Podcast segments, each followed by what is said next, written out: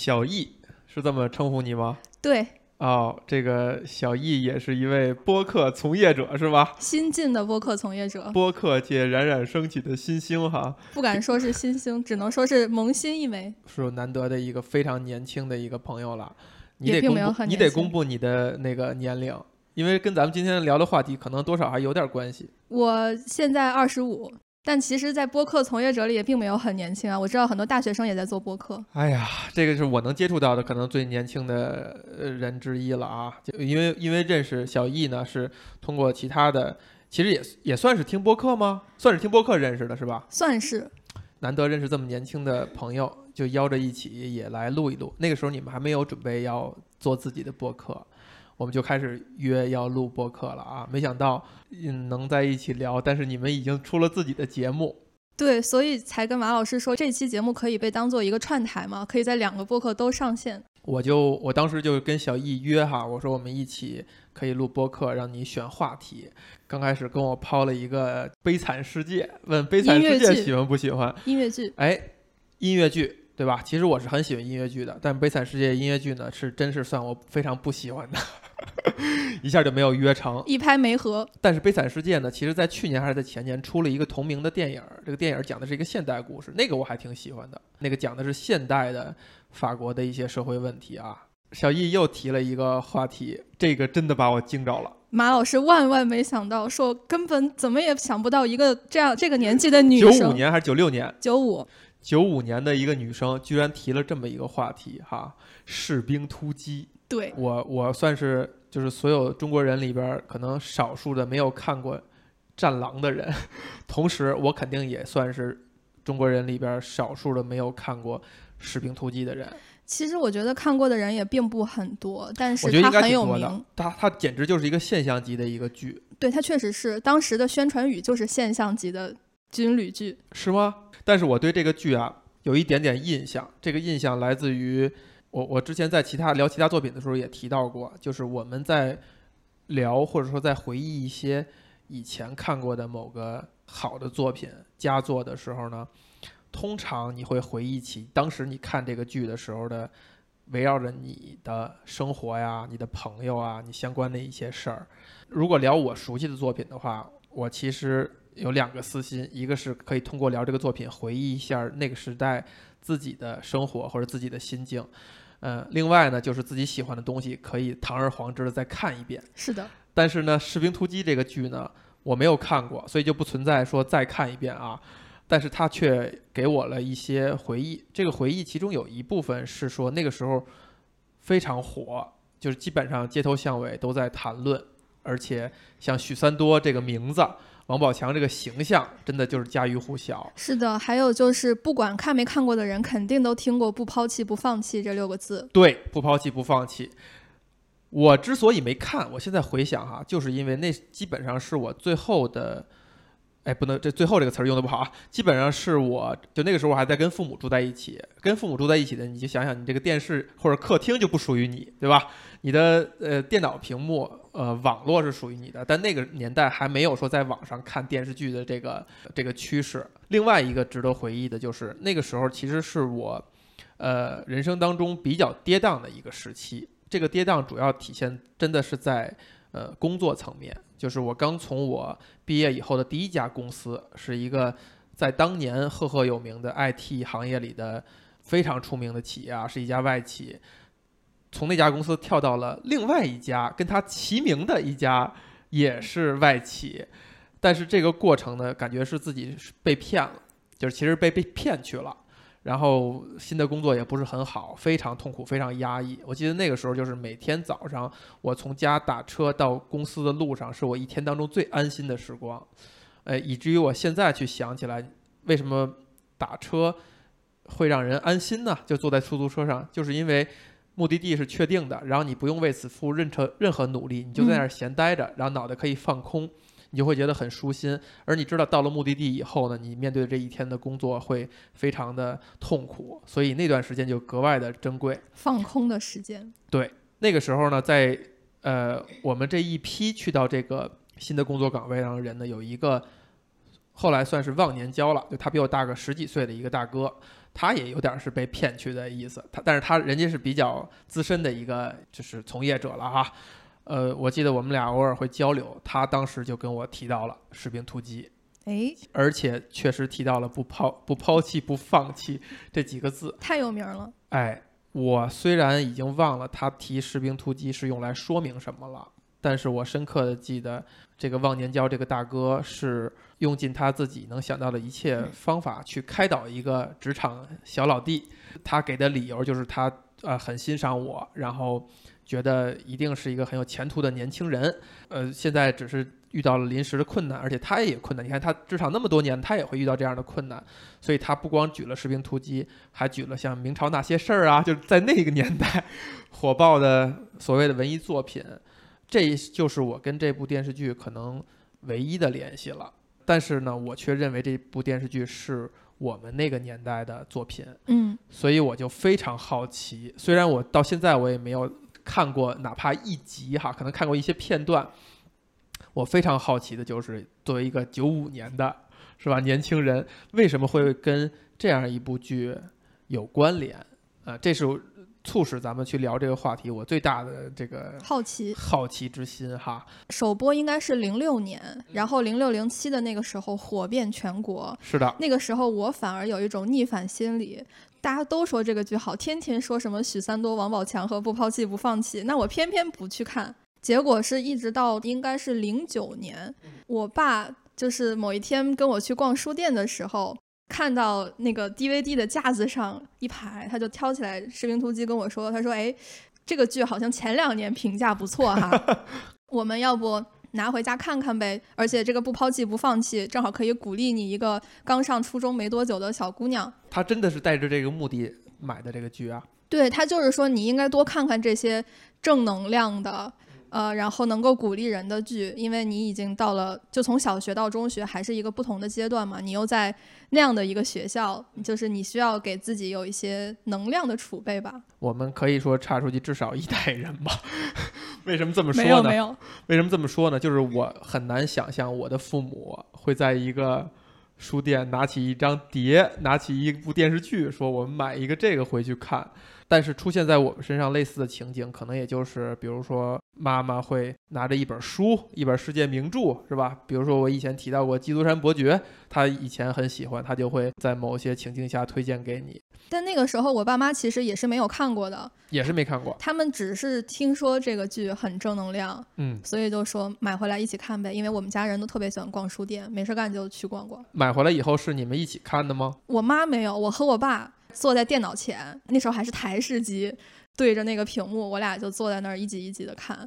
结果看到十几集之后，我爸就是默默的退走了，最后就变成我一个人把那个剧的后半段给看完了。啊，为什么呢？他为什么退走呢？我完全不记得了，他反正那意思就是说你自己看吧，这个剧前半段也挺好的，我看够了，可能是这样吧。如果没记错的话，我爸看到的正好就是史金走了，史金离开这个这个桥段，在《士兵突击》这个剧里正好是将近一半儿的时候，哦，并且呢，他对于许三多来说就像是一个父亲的角色，他的离开就是促使许三多成长转变的非常重要的一个节点。哎，也是一个经典的戏剧安排哈。对，然后我爸基本上就是把这段看完了，他就走了。后半段元朗的出现什么的，是我一个人看完的。你看的时候是一个初中的一个这样一个小姑娘，为什么会对一个男人剧、军旅题材，居然是自发的觉得看得非常引人入胜？在你身上是具有一些特殊性吗？还是说你只是一个随机的一个初中的小姑娘？我觉得是随机的，因为他爆火，这就是他的理由。后来，当我已经成了他的粉丝之后，我才发现《士兵突击》的女粉丝数量是非常庞大的，大家全年龄段的女生都还蛮喜欢这个剧，并且喜欢这个剧里不同的角色。还有很多人说我想要这个做老公，我想要那个做老公之类的。甚至后来在《士兵突击》十周年的纪念会上，不，其实这个纪念会没有真的举办。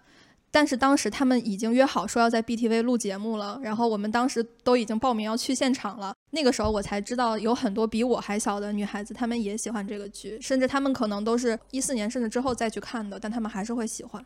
哦，在那个时间为什么还会有人看这个剧啊？这个我就不知道了，因为我也不知道那些妹子是哪儿看的。可是当我知道也有这样的人去喜欢的时候，就觉得这个剧它就是值得被各种人看，并且是可以一直往下流传的吧。你在这个粉丝群体里算那种极度狂热的那一部分吗？我不是那种狂热，我只是纯粹的出于喜欢这个作品本身，而并不是说要去追那些演员啊或者什么。但是我们当时也确实产出了一些周边，你像有的人他们会写同人文什么的。呃，然后像我的话是曾经在《士兵突击》贴吧里发过一些好玩的帖子，比如说是把每个人物的性格特点或者口头禅什么的编成广告之类的这种。但也是参与创作了，是吧？对，只是说你对于写同人文可能兴趣不大。我觉得主要是因为我写不出来，但我把当时市面上能找到的同人文都看过了，应该。啊，那这个真的算很很狂热了哈。其实这让我联想到之前一个朋友曾经说，比如说他喜欢《武林外传》。比如说喜欢《拉拉 land》，他会看，真的看看几十遍。就是《武林外传》一样吗？士兵突击我看了差不多四十遍电视剧，然后加上小说、剧本什么的，估计能有一百遍不止了。你真的每一遍看都能享受吗？今天在来之前，我还翻了一遍《士兵突击》的小说，都已经看过这么多遍了。这个内容已经变成了我生命或者说我人生中的一部分，它一部分的塑造了我，所以。它对我来说是已经变成了一个超越故事本身的存在，并且呢，就是我每次看这个故事，我还是被它其中不同的点会打动，然后有的时候还会想哭。在决定录这次播客，并且让我开始复习《士兵突击》之前，我可能差不多有五六年没有再碰过它。嗯，但是我发现。很多东西还是在我脑海里，我看到熟悉的台词和熟悉的对话，我脑子里依旧能把它们接下去，就我还是能把它们背出来，没有什么陌生的感觉，只是某些情节的细节或者说具体的时间排列上记不清了，其他的还都在。能让我有这样的感觉的，可能真的就是只有一部电影，就是《狮子王》，九四年还是九五年进入中国，那时候我是四年级。我印象很深，就是我我舅舅用光盘、录像带什么的串录了一个国语配音版本的《狮子王》，那个我真的就是那个周末可能看了得有个五六遍吧，加起来可能这个看了二十遍。前提是说那个时候的影像资料也好，可以看到东西非常贫瘠，家里能有一张光盘或者一个录像带就已经很很稀少了，所以你会看很多遍。那个时候你我会感觉所有台词我都能记得，包括它的语语音语调啊。它的节奏啊，等等都能记得，然后就再也没有发生过类似于这样的事儿了。就是同一个作品，我会看很多遍。如果真的是看很多遍的话，或者说你曾经想过这个问题，我先不问他为什么对你这么重要，先问你是否曾经想过或者怀疑过自己，为什么我大量的人生都要投在看这个东西上，看四十多遍，看一百遍？你不觉得这个时间如果用来看其他作品，看其他新的东西不好吗？首先，在我心里，它是一个经典。而经典是常读常新的，从初中看到现在，随着我心智的成长，呃，我看同一部作品的时候，关注点其实是在发生变化的。比如说，最开始的时候，我可能只是看具体的那些情节，然后就被最简单的那些分别、相聚、成长所打动。但是后来，慢慢的会发现它背后的那些人与人之间的深厚的，但是又很难描述出来的情感。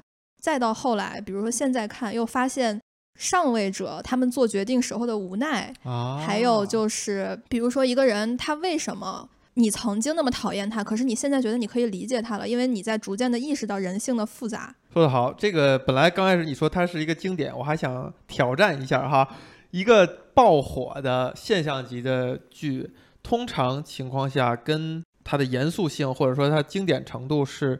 不是成正比关系的，这是我我我的一个惯性的思维方式我想补充一句，所以我刚才特意说的是，对我来说它是个经典，不代表对所有人它都是的。但是但是你后边解释的这些，我觉得可以细的去探讨。也许它真的就是一个经典，一个经典可能就是真的，它可以在很多层面上都与它的受众接壤，都与它的受众打通，然后都会让不同的人。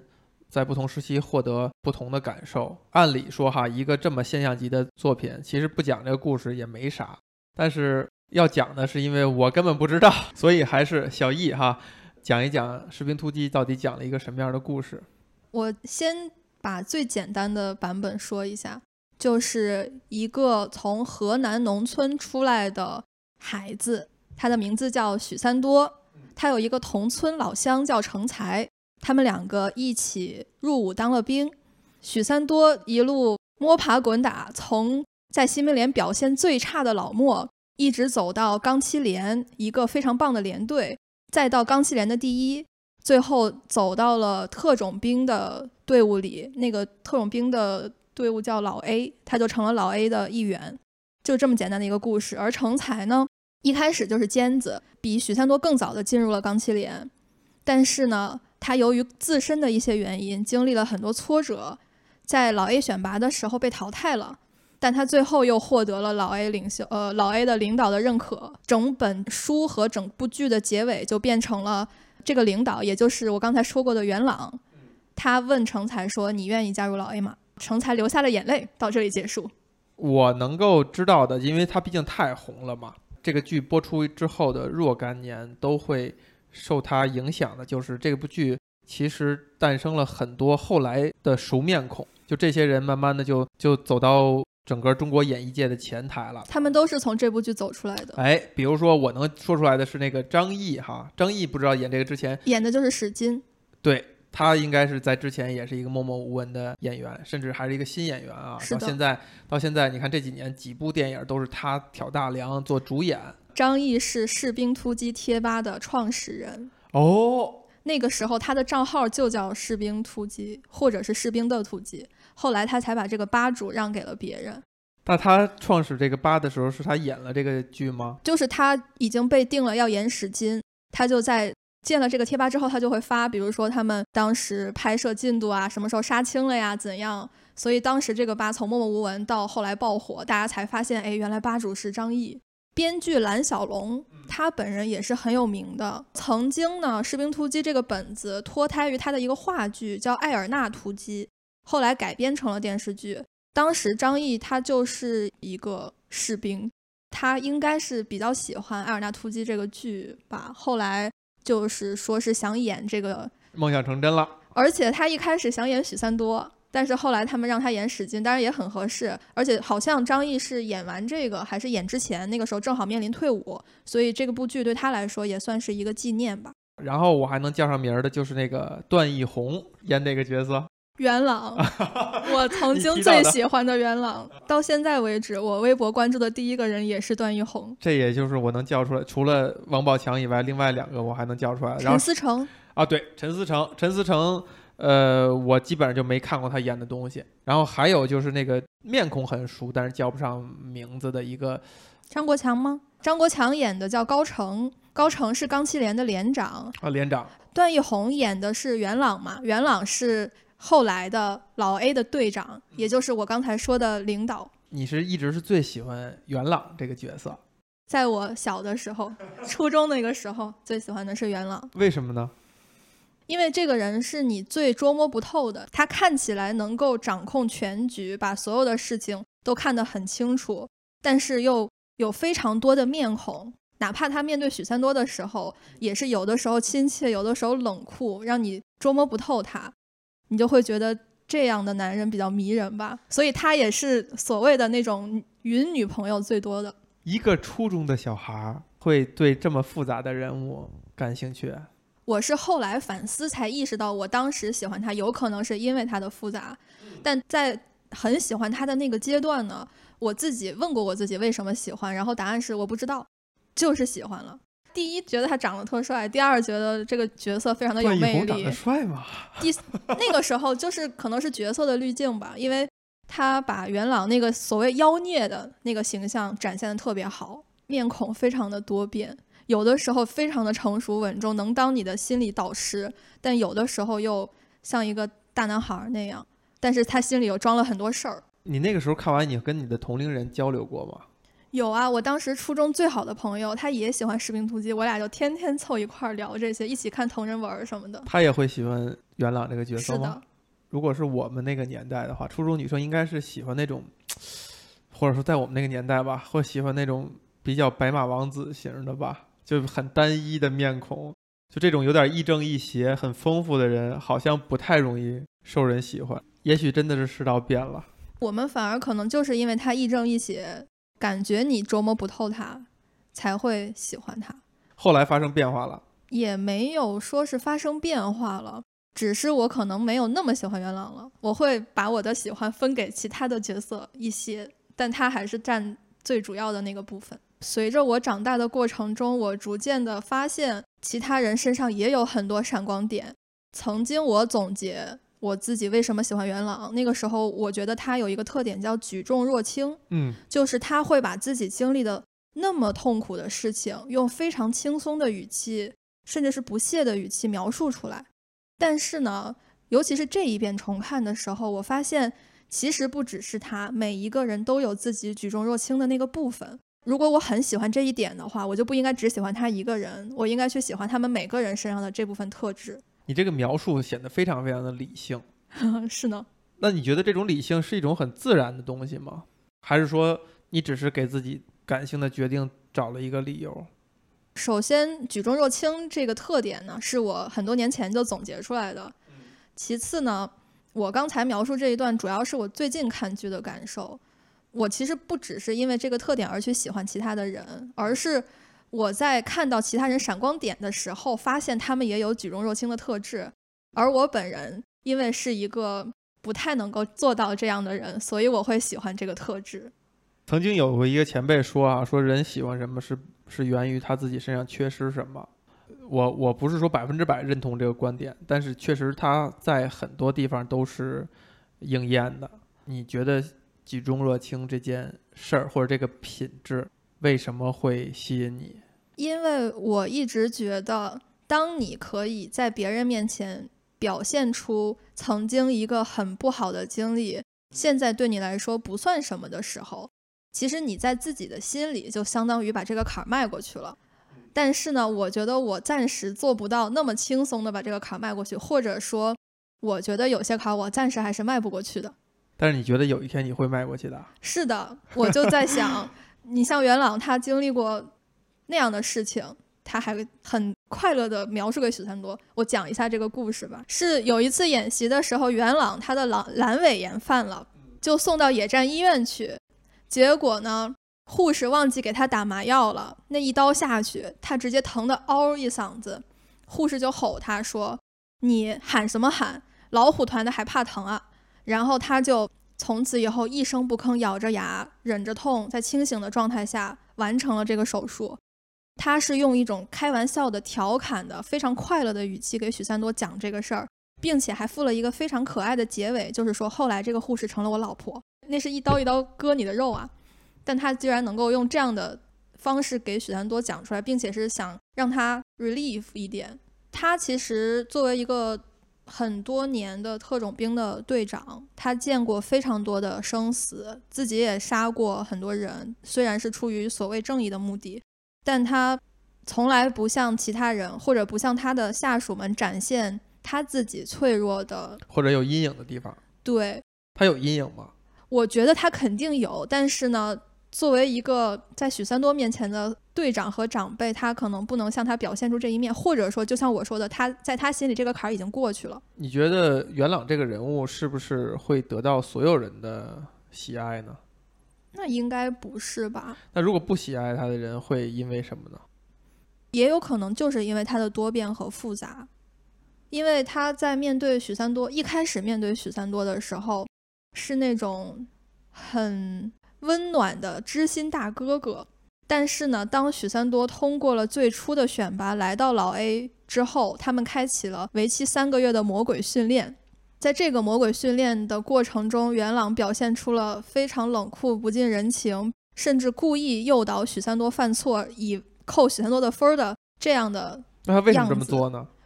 他就是要装作一个冷面教官，然后让。这些兵们经历最残酷的那些训练，去考验他们的综合素质，包括心理素质，然后才能确定谁是他们想要的人。也就是说，其实你这个描述就是在讲这个人他的多变，或者说他冷酷不近人情的一面，也是为了一个非常好的、非常正义的、非常光明的目的嘛？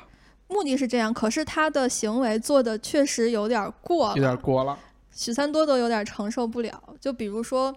有一次，紧急集合哨吹完了，大家在楼下列队列了非常久，但是没有人出现，所以大家就开始交头接耳，只有许三多没有说话。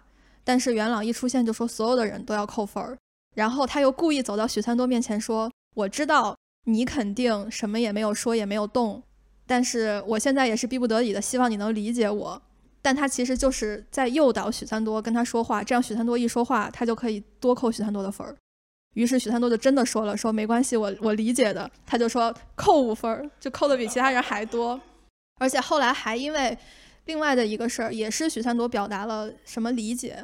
元朗就说扣十分，理由是过于天真，就他会故意做这样的所谓的妖孽的举动，而且这只是很小的一些事儿，包括在后来的训练当中，有的时候有点过于冷酷了，以至于另一个人吴哲，哦，吴哲是李晨演的，你应该知道李晨吧？李晨我知道，对，吴哲也吐槽过，就是他觉得他无法信任这样的教官，都无法信任这样的战友，所以他本来不想留在这个部队，是后来。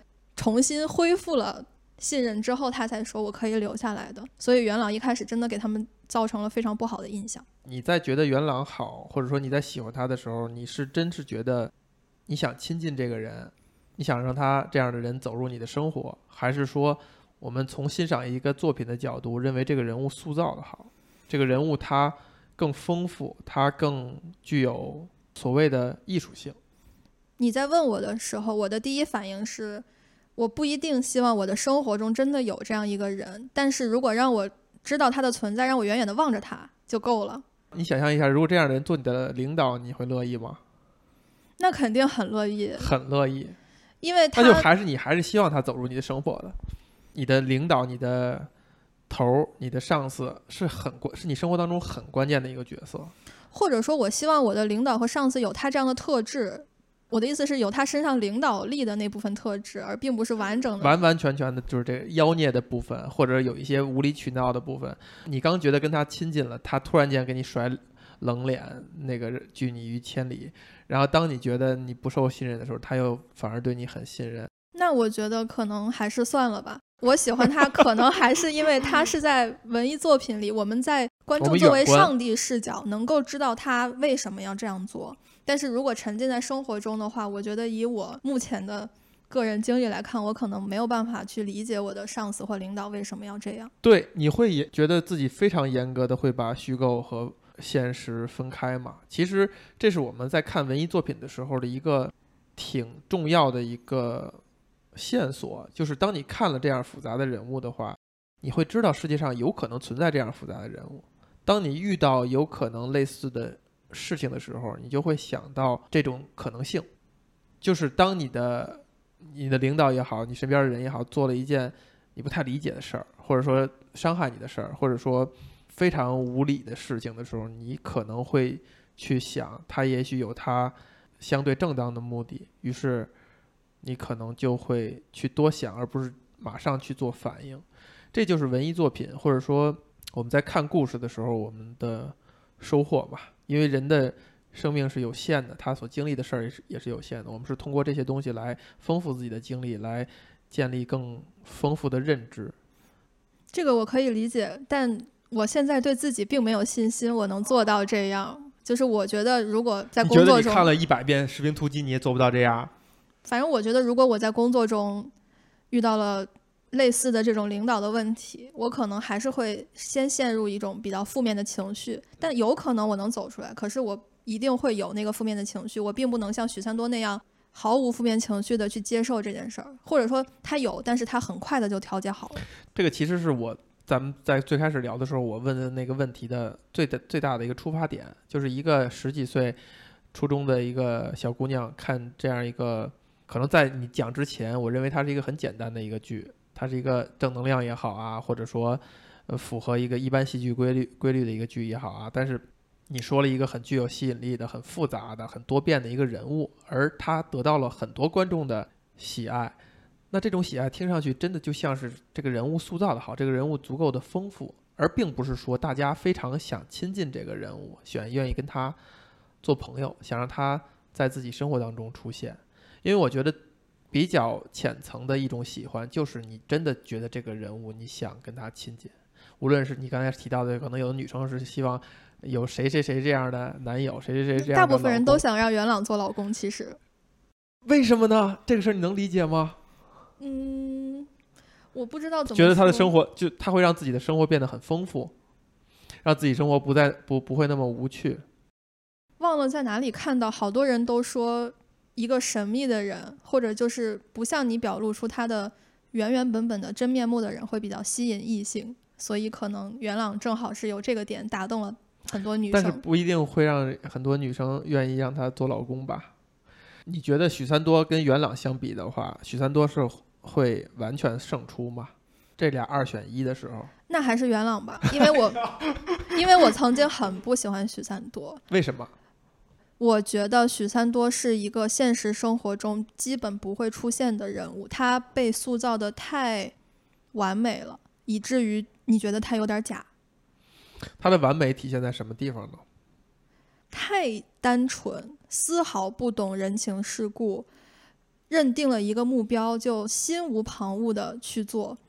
比如说，在钢七连改编之后，有半年，连里只剩他自己一个人，他每天打扫全连的宿舍，甚至还拿了内务标兵，一个人活得真的像一支队伍一样。该去出操去出操，该去跑步去跑步，把自己的生活安排的非常的满，就仿佛他的战友们都在他身边，只是他每天没有人可以说话。他这样坚持了半年，以我对我自己的了解，反正我肯定做不到，并且我觉得大部分人都做不到。那你觉得，比如说大家都觉得他，呃，都觉得这样的人不存在吗？就是他是一个共识吗？这我真说不好，反正我只能说，我觉得对我来说，他看起来有点假。那如果这样的话，为什么要以这样的一个人物做主角呢？你会怎么理解你认为的经典，或者说一个是一代现象级的神剧，会选择这样一个相对假一点的人物，经过戏剧处理的夸张的人物作为主角，或者说他与你喜欢这部剧不矛盾吗？主角你觉得你不喜欢他，且你觉得他很假，这个假还是那种创作层面的假，而你又非常喜欢这个剧，你觉得这两件事儿不矛盾吗？我觉得不太矛盾，因为我们明知道许三多做的事儿是对的，是好的，是我们应该做的，可是我们做不到，所以他做的就是我们想要让我们做到的那些东西。那你为什么还不喜欢他呢？就是他太不懂人情世故，太愣了，以至于我觉得我一个初中当时的 初中生的情商都能完爆他。我曾经看过有人的评论说，你得把许三多和成才放一块儿看，说他们两个像是一个人的两面。许三多展现的就是像我刚才说的完全不谙世事的那一面，就是天使，对，但是成才又展现的是过于市侩、过于精明、过于算计的那一面，所以把他们两个放在一起，有可能就像是一个真实的人他会有的那个样子。看了这个评论之后，我回去想了一下，如果说这个剧一定要我挑出来不喜欢的俩人，那就是许三多和成才，你就觉得他们太极端了。不是太极端了。我先铺垫一下，就是我说不喜欢许三多，不是说我讨厌他，只是说跟其他的角色相比，他并不会那么的吸引我。铺垫结束之后呢，再说，我觉得成才他是更像一个真实的人，而且是把我们很多真实的那些负面的东西汇聚到一起了。就比如说他眼睛里死盯着一个目标，然后为了实现这个目标，他不择手段，他一直在往上爬，功利心太重。然后许三多又太没有功利心，所以把他们两个合在一起，可能就比较像是一个正常人的样子。现实世界里边儿，是不是像成才这样的人会更多一些？是的，而且我发现我不喜欢成才，或者说我没有那么喜欢成才，也有一方面就是因为我发现自己有些部分跟他挺像的。哦，哎，这个事儿有意思，什么部分跟他像？我曾经啊是一个比较结果导向的人，但我现在比较过程导向了。现在我会觉得成才真的是像一个比较正常的人的样子。你认可他了？我不认可他，但是我觉得我们身边有可能有不少这样的人。首先是我确实从一个结果导向的人变成了一个更偏过程导向的人。这个过程发生了什么？我只能说是在中学的那个阶段，我当时可能更重要的想法就是我一定要考一个好成绩，我要考一个好大学。那么以这个为导向呢，我可能就会去做一些我觉得对提高成绩什么有帮助的事情。就像成才，比如说我为了进钢七连，我要达成什么目标？我为了进特种兵老 A，我要达成什么目标？但是我并不太 care 我身边的人或者我经历过的东西，只要我达成那个目标就 OK 了。高三的时候，我可能太看重自己的成绩了，所以不会很愿意去跟同学分享我的笔记啊，我的一些总结啊，我的一些心得呀，就总觉得我们之间是竞争的关系，而并没有一起合作起来一起去学。好我现在回头总结高三那一年，就感觉自己心里多多少少是有点不太正常的。那压力来自于什么呢？真的就是自己给自己的？应该是吧。那个时候我觉得我就是老子都高三了，对吧？全世界都应该让着我，因为我马上都要高考了，周围的一切都应该理所当然的为我服务。上了大学之后，经经历了其他的事情，心态调整了，回头再去看，我觉得那个时候自己做的其实挺。也不能说过分，但是就是挺不好的。可那个时候你已经是一个看过《士兵突击》的人了。所以啊，我现在在想，那个时候我真的挺像成才的。所以我那个阶段，在我大学以前，我真的不太喜欢成才。可能就是我那个时候潜意识里发现我跟他在某些地方很像，但我又不想承认自己有这方面的问题。这个剧相当于给成才定义是说，大家拿它当反面教材来去看。但他后来。被老 A 淘汰之后，他自己有了改变。嗯，他改变就是改变掉这些你不喜欢的地方，或者说他的功利的呀，或所谓不择手段的呀。对，他就踏实下来，也在变成一个过程导向的人，他在向许三多靠近。不抛弃，不放弃，这个话是谁说的？这个话是钢七连的一个特征。特征。他第一次出现是当时的七连长高成在跟钢七连的。呃，士兵们讲话的时候，他非常兴奋地说：“不抛弃也不放弃，我们就是钢七连。”这六个字，在整个故事当中，谁做的最好？许三多和他周围的那几个人，比如五六一啊、史金啊，他们都很好。这一点也是成才做的最不好的地方。甚至在呃老 A 最后一切考核结束评估的时候，元朗问成才。你能不能给我谈谈你是怎么理解“钢七连”那六个字的？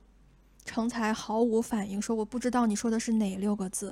哎，然后元朗说不抛弃也不放弃啊。成才说啊，原来是这个，我知道，但我没想到你说的是这六个字。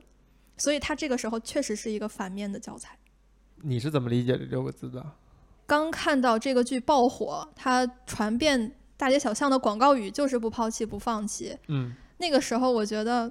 就感觉他好像看起来很正能量嘛，好像他在暗示你，无论你遇到什么事情都要坚持下去。嗯，就是一种坚持。现在让我去看，如果是结合这个作品说的话，它更多的是人与人之间的那种情谊的连结，就是在任何时候，你都要把你的被无条件的依靠给你的战友。你们彼此之间互相信任，并且不管发生任何的情况，我们都互相坚信，我们不会抛弃彼此，哪怕比如说你都战死了，我也要把你的尸体背回家，就是这种感觉。这六个字，或者说这个背后代表的那个逻辑和那个思维方式，对于我们和平年代来说，就还适不适用？怎么说呢？我曾经的研究生的老师，因为我是学。跟语言相关的专业嘛，他当时说过，文本本身其实空无一物，重要的是你怎么去解读它。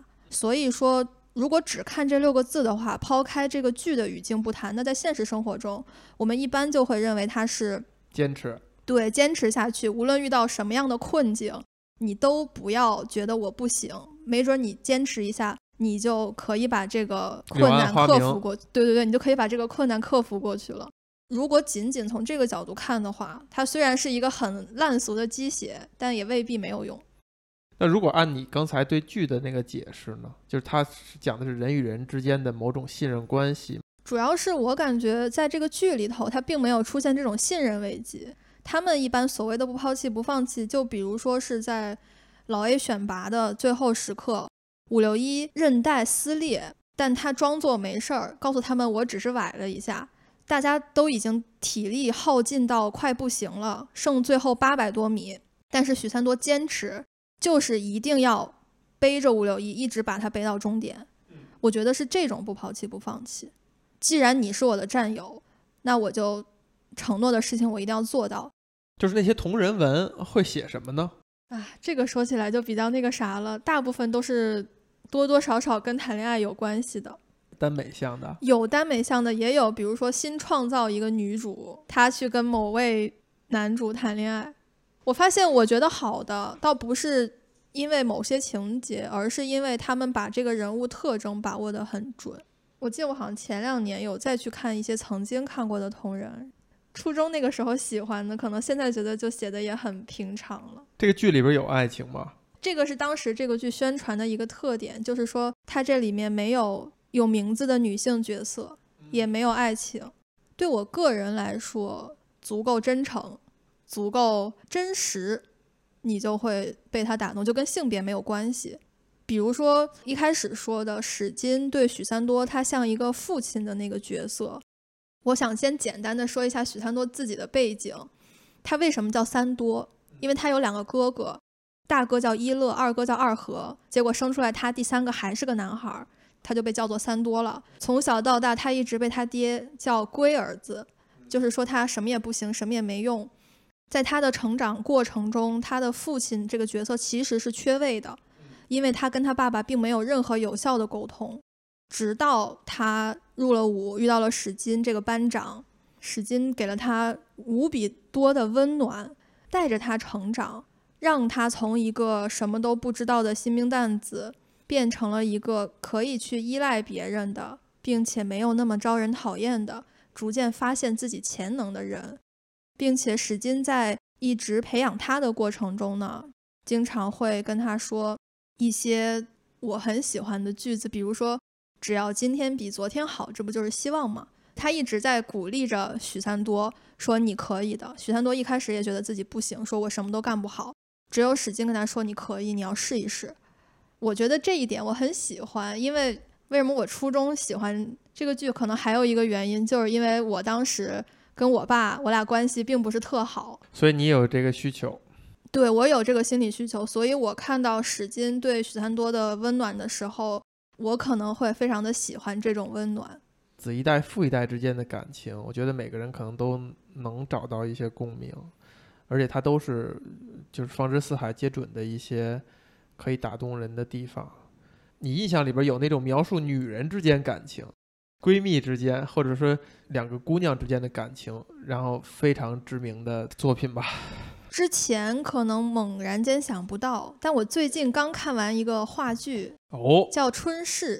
它描述的是我国曾经的两位女物理学家之间的情谊，当然有艺术加工的成分。两个物理学家，女物理学家，女物理学家，其实更更像的是两个科学家之间的感情，这跟男女就没关系了。但是他们两个都是女性啊，他们在彼此扶持。呃，在这个剧里，一个女生她一直在不停的相亲，就是想要结婚，但是又遇不到合适的。另一个女生呢？考了好几次想要出国，但人家说你一个女生，你考第一也不应该出国。她屡次碰这个壁，他们两个就互相成为了支撑，是这样的一个故事。就是这个女性身份还是具备意义的。是的，然后你觉得很打动人吗？挺打动的。我当时被这个故事打动，很重要的一点就是因为我觉得在我们现在的市场上，描述女性之间这种纯粹的情谊的作品太少了。你觉得是为什么呢？是不是就不存在？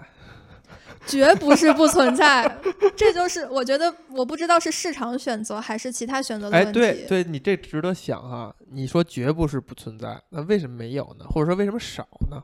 啊，也许是我们没看到，或者说一时没有想到哈。甚至你像这种友情的题材的东西，对，就是像《士兵突击》这种的战友情来填充时长，没有说描述着一个。哦，对你本来可以拍一群女兵啊。不一定是女兵了，航空题材的都是那个空乘，啊，什么护士题材的也可以，对吧？没有吧？应该是没有吧？没有纯粹的，或者说以女性角色为主的多数时候还是在拍爱情。也许这就是这个事情的某种真相，就是可能大家无论男女都对于友情，都对于所打引号的战友情，因为战友情是比友情要更坚固的，他们要共同去面对一些生死啊，真的像你说的，就是把后背要亮给对方。友情在我看来是不应该经受后背亮给对方的考验的，可能在战友情就更要求更高一些。我说的所谓的真相，就是也可能这个东西，这种感情的描述或者这种感情的。说不好听的消费吧，是所有人的需求，而好像是用男人来讲这样的故事会更让人信服。你不觉得这事儿很有意思吗？而很多女性，就包括你在内，或者说你描述的，她其实是也有这种看这种感情的需求的。因为其实你在说的时候，我刚才在想，是不是所有这部剧的女性粉丝都是被一个一个鲜活的男人形象所吸引？而并不是他们之间的互动，他们之间的感情。可是，在你的描述下又不是这样的，你还是很看重人与人，他们这些人角色之间的感情的。对我，反正个人是很看重这个部分。我觉得有没有一种可能，就是在目前的社会语境下，我们女性的形象就被描述成了？为什么呢？就这个东西你要想原因啊，就大家不是说诚心要妖魔化吧？嗯，或者说诚心不去讲女人之间的感情吧？是不是就是因为，他讲出来，我瞎说哈，女权主义者不要攻击我哈，他讲出来就显得不让人信服，因为大家就觉得好像不存在。就是我以前经常会引战的一句话，就是女人之间没有真情实感，有的只是相互攀比和嫉妒。这也是我引用别人的一句话，但是好像把它说出来以后，大家虽然可能会比较反感，会皱眉，但是内心某种程度上会认同这句话。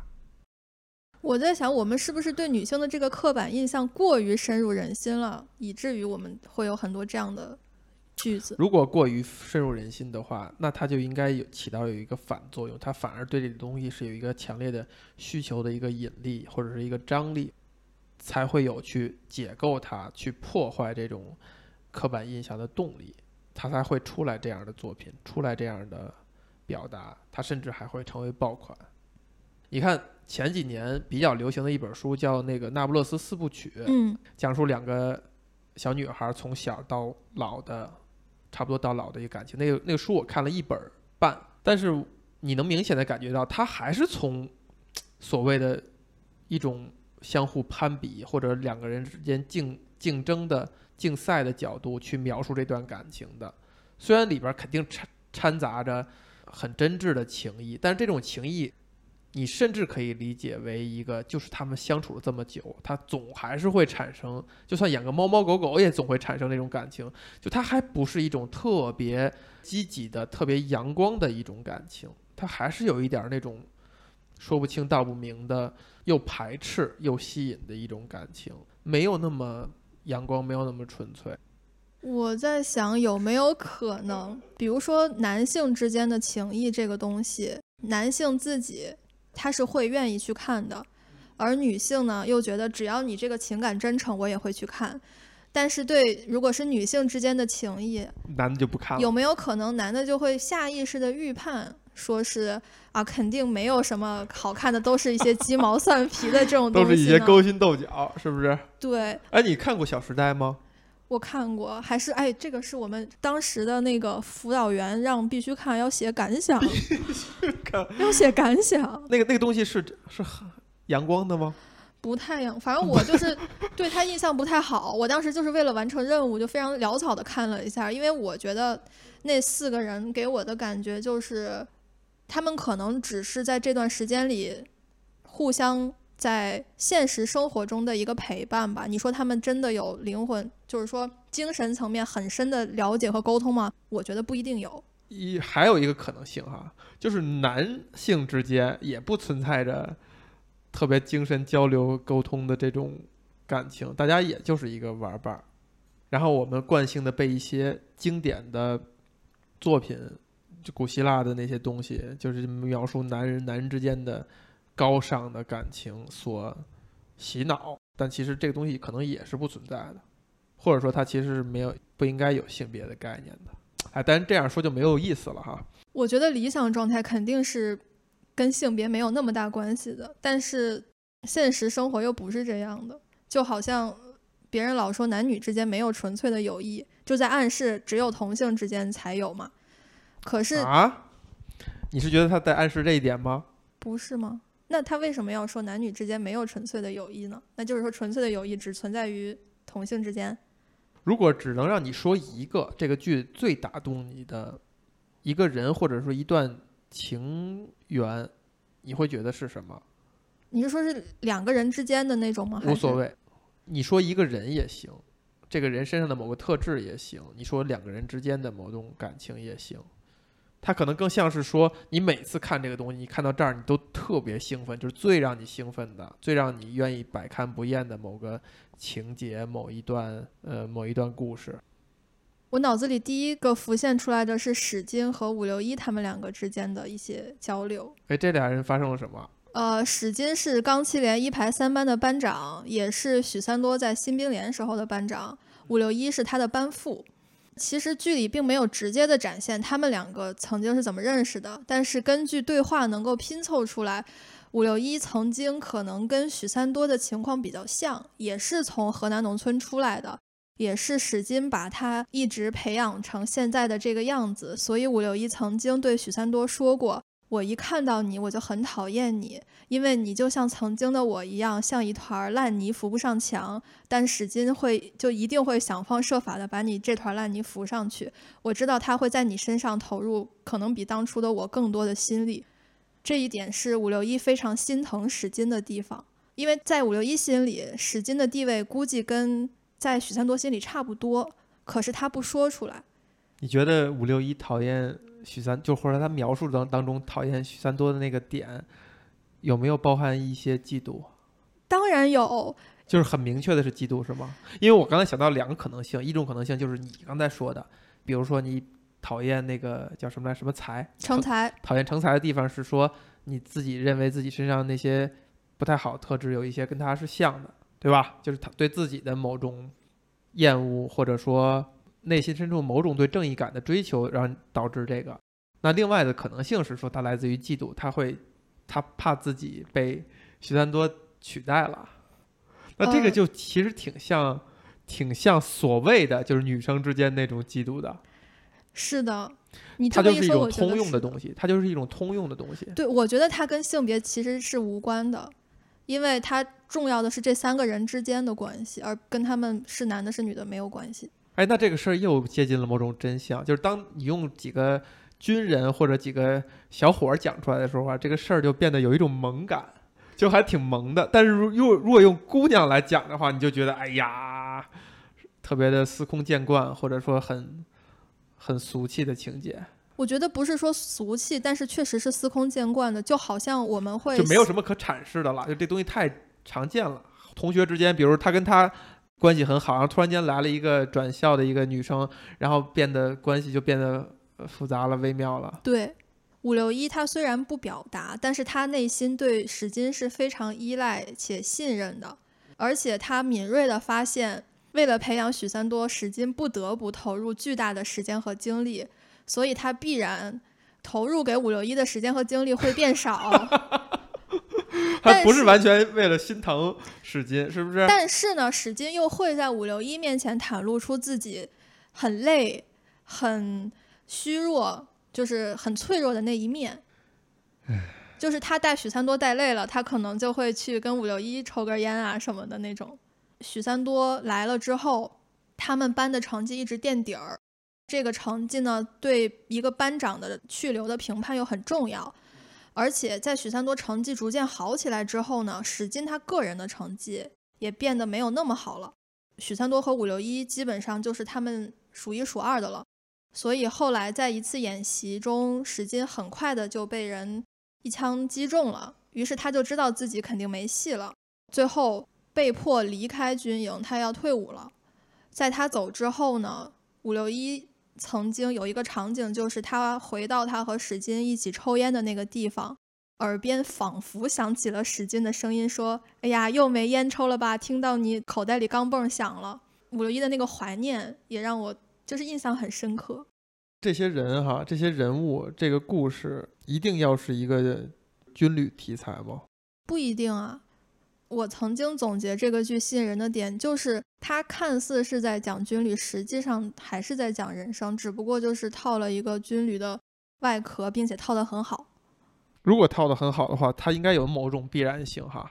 在聊这个过程当中，一直在让我想起很早以前我们聊过的一个小说，叫呃《导弹和向日葵》，它在初次发表的时候的名字叫《瀚海》，那个讲的是一个真正是在一个沙漠里边的一个。当兵的一个故事，那个东西是有军旅题材的不可替代性的，就是因为它讲了一些所谓在，其实你刚开始提到这个剧的时候，你说你在之后看的时候会看到一些事情，比如说上层人物的一些决策的无奈，这个东西可能某种程度上跟军队是有一定关系的。是的，啊，因为这个金字塔的结构。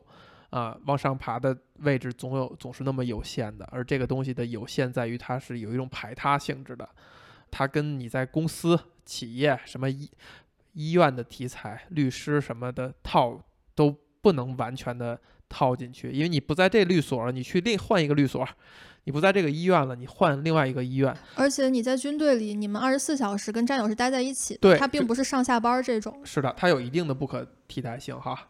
所以再给你一次机会，是不是有一定的不可替代性？还是有的。这个才叫是一个好的作品，它的特点，对它的意义，就是说它这个东西必须要有不可替代性。就是我选择讲这样的故事，选择这个题材，选择这个人物，就是我每选的这一步，它都要用上，它都要具备一定的意义，为我要讲的事情服务。我懂了，就是说它必须要以军旅的题材呈现。但是这个故事它又不只是讲军队本身，而是它其中蕴含的那些道理，你可以拿来套用在其他的场景。是的，就是那些道理、那些情感的共鸣，为什么能造成这么多人喜欢看？它一定得是一些通用的东西，就是他生活当中能够关联到的，能够去产生共鸣，能够去嫁接的。所以这其实也是刚才我问那个问题：你在生活当中难道真的没有产生过？哎。这个就好像《士兵突击》里边谁谁谁的关系。我忽然想起来一点，正好又重刷的时候看到许三多去草原五班的这件事儿，就是红三连五班，他们是看守一个驻训场，那就是在一片草原荒漠里，而且面积非常非常的大，那么方圆可能几百公里的场地，就只有他们班四五个人看守，所以每天他们面对的都是这些人，连信号都不好。电视也看不上啊什么的，只能打扑克啊玩啊什么的。直到许三多来了，打破了那些老兵们惯有的生活的平静。因为许三多他是一个严格要求自己的人，那些老兵已经散漫惯了，内务也不做了。老兵油子。对对对，就是什么训练也都不训了，就每天就是想干啥干啥。但是许三多就是严格的遵守规定，整理内务，甚至还帮战友们整理内务。所以。他们一开始是非常看不惯许三多的，就感觉我们这么散漫，但是你又这么自律，就显得我们几个很差劲。是的。后来呢，班长老马意识到了这个问题，他曾经说过一句话，说别再混日子了，小心日子把你们给混了。比如说我现在工作不饱和嘛，所以我每天在干完正常的事情之后，剩下的时间都拿来录播课、剪播课，然后看书什么的。但我又觉得这样不行。不是你在做事儿，你就会有提升。那你就讲一讲有没有什么东西是你准备了，然后你觉得不说可惜的事儿。曾经好像也是初中的时候，老师有一次让我们分享自己喜欢的一本书或者一个作品，我就分享了《士兵突击》。但是当时可能做的就是比较简短的那种介绍，可是老师和大家都觉得讲特好，于是他们还让我在家长会上面对着家长又做了一次分享。我现在回想起来，觉得当时其实还挺不好意思的，因为我觉得我自己当时的做法还挺幼稚的。哦，就是我当时可能只是做了一些简短的人物介绍，或者说故事背景介绍，大家居然觉得哎就可以了。我觉得其实我当时在露怯，但是他们给了我一个很大的鼓励。他们可能是鼓励的形式，并不是鼓励的内容。呃，但我觉得这个这个就是不重要的一点。其实就像播客聊一个作品一样。你聊出什么来，你讲出什么东西来，没有那么重要。重要的是，我们愿意去认认真真的拿出一个时间，很仔细的聊一个作品。我觉得这个动作本身是特别有意义的。就像你经过准备分享一个自己喜欢的东西给全班同学也好，给家长也好，你的这种认真的态度或者你严肃的这个态度，我觉得是最重要的。因为现在这个年代，尤其是比如说到了我这个岁数哈，很多男性其实已经不再认真的去袒露或者表达一些事情了，他们选择用调侃的方式、解构的方式，就把一些问题回避掉、跳过去，这是通常很多人的做法。我现在忽然想对自己进行一些批判。我曾经摘录过《士兵突击》的很多金句，并且我还可以现在都可以说出来一些。但是，就像你刚才问我那些问题的时候，我感觉我好像只是把他们记在了脑子里，但是并没有真的在生活中去实践他们。就是我告诉自己这个话是好的，你应该这样，但我并没有这样。你知道这个这样做是对的，但是可能是因为懒惰，也可能是因为逃避，所以你觉得我就不去做这个了，也可以。到现在也不敢说我读懂了这部作品，我总觉得它还有更多值得我挖掘的地方。所以我想到了一件事儿，是我高中的时候，我其实作文平时写很烂，但只有一篇作文，我写的是五六一，那篇作文是被老师拿评了很高的分数。嗯，但我当时为什么写五六一呢？是因为我发现每个人物看起来都很复杂，而五六一是相对来说比较好写的一个人，因为他形象非常的鲜明，他就是一个硬汉，宁折不弯。所以只要你抓住这一个点去写，他的个人形象基本上就可以铺展开了。但对其他人来说，尤其是像元朗啊，或者许三多或者成才，你是很难去。这么简单的在八百字里把他们写清楚的，并且呢，他们可能会存在一些不像宁折不弯这样特别正面的东西。所以说我当时选择五六一，就是因为它好写，而并不是因为我最喜欢它。我发现我我也是一直在做一些讨巧的事情，这个是我想总结的点。那这个事儿可以通过你越来越多的去录播客、做播客，把它调整过来。说一些准备好的现成的话，其实是非常容易的一件事儿。它可能会让这个节目呈现的比较流畅，或者说可能会受欢迎一些。但其实这个事儿，你发现你做时间长了，享受其中的点一定是它能给你带来什么。至于我而言，就是可能会强迫你去思考，强迫你想。引用你的话，这部剧我没有把它吃透，它有很多我还没想明白的点。这是一句漂亮话。但真正这句话之后的，应该是说，你还要再花时间去想哪些东西是你没吃透，哪些东西你没有把它想明白，而不是只停在这句话上。嗯。然后直到有一天，你觉得，哎，你觉得这这个剧你已经把它聊透了，你就已经翻篇了，你可能再也不看了。但是还存在一个反转，就是在你若干年后，你再翻出来，你再听你以前说的话。以及你在看完这个剧，你发现哦，我又有了新的想法，我又有了新的体悟，那个时候就会觉得非常美好了。你要是让我去概括我对《士兵突击》这部剧的情感，或者说我对他的想法，我觉得我是很难概括出来的。就是我总说我喜欢《士兵突击》，那么我是真的百分百的只喜欢他的故事和形故事和内容呢，还是说？我必须得内化告诉我自己说，你得喜欢他，就是如果你不喜欢他的话，你自己可能有些东西你没有办法自我解释。就是我在动摇，如果我真的那么喜欢他，那我为什么还说我好像没有完全吃透它呢？我觉得是因为我自己不想让我自己吃透，或者说我自己心里还没有准备好我要迈过去这个东西。我已经有点没有办法分清楚，到底是这个作品本身对我很重要，还是这个作品带来的那些东西在我的生命中没有办法抹去，所以我必须告诉自己，你要认为这个作品对你很重要。这事儿我直接给一个回应哈，就是你对这个作品的至少在那个时间的那个喜爱，一定是一个非常真挚的、非常纯粹的喜爱，就是很真实的东西。因为我觉得谁都有过这个经历啊，你喜欢一个作品，但这个作品呢完了，或者说它没有更多的信息了，你会想要在你可以去触及的各个领域去找它的相关信息，一遍一遍的看大家的评论啊等等。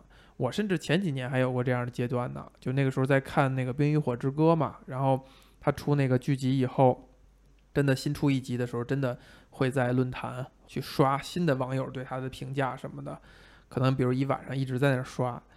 我现在回想都觉得挺可笑的哈，但是你会陷入那个情绪，就是你想表达一下对这个东西的喜爱，我觉得都会有。这个东西是很真挚的情感，它就是你对这个作品的喜欢，你一时之间所谓的入坑了，再加上你刚才说的一个原因，就是那段时间，比如说比较空虚，或者说，呃，说空虚就太大了啊，可能就是相对闲一点儿，啊，没有什么操心的事儿，所以我觉得你对《士兵突击》的感情倒是不用怀疑。至少在那个时间点是这样的。嗯，那你现在看呢？如果你还能看到你说的各个层面的好的地方，我觉得它也是真的东西。我觉得我还有一些关于剧的东西可以讲，但是又觉得，那我们今天既然没有把那些点引出来，所以不讲也没关系。对，不讲也没关系。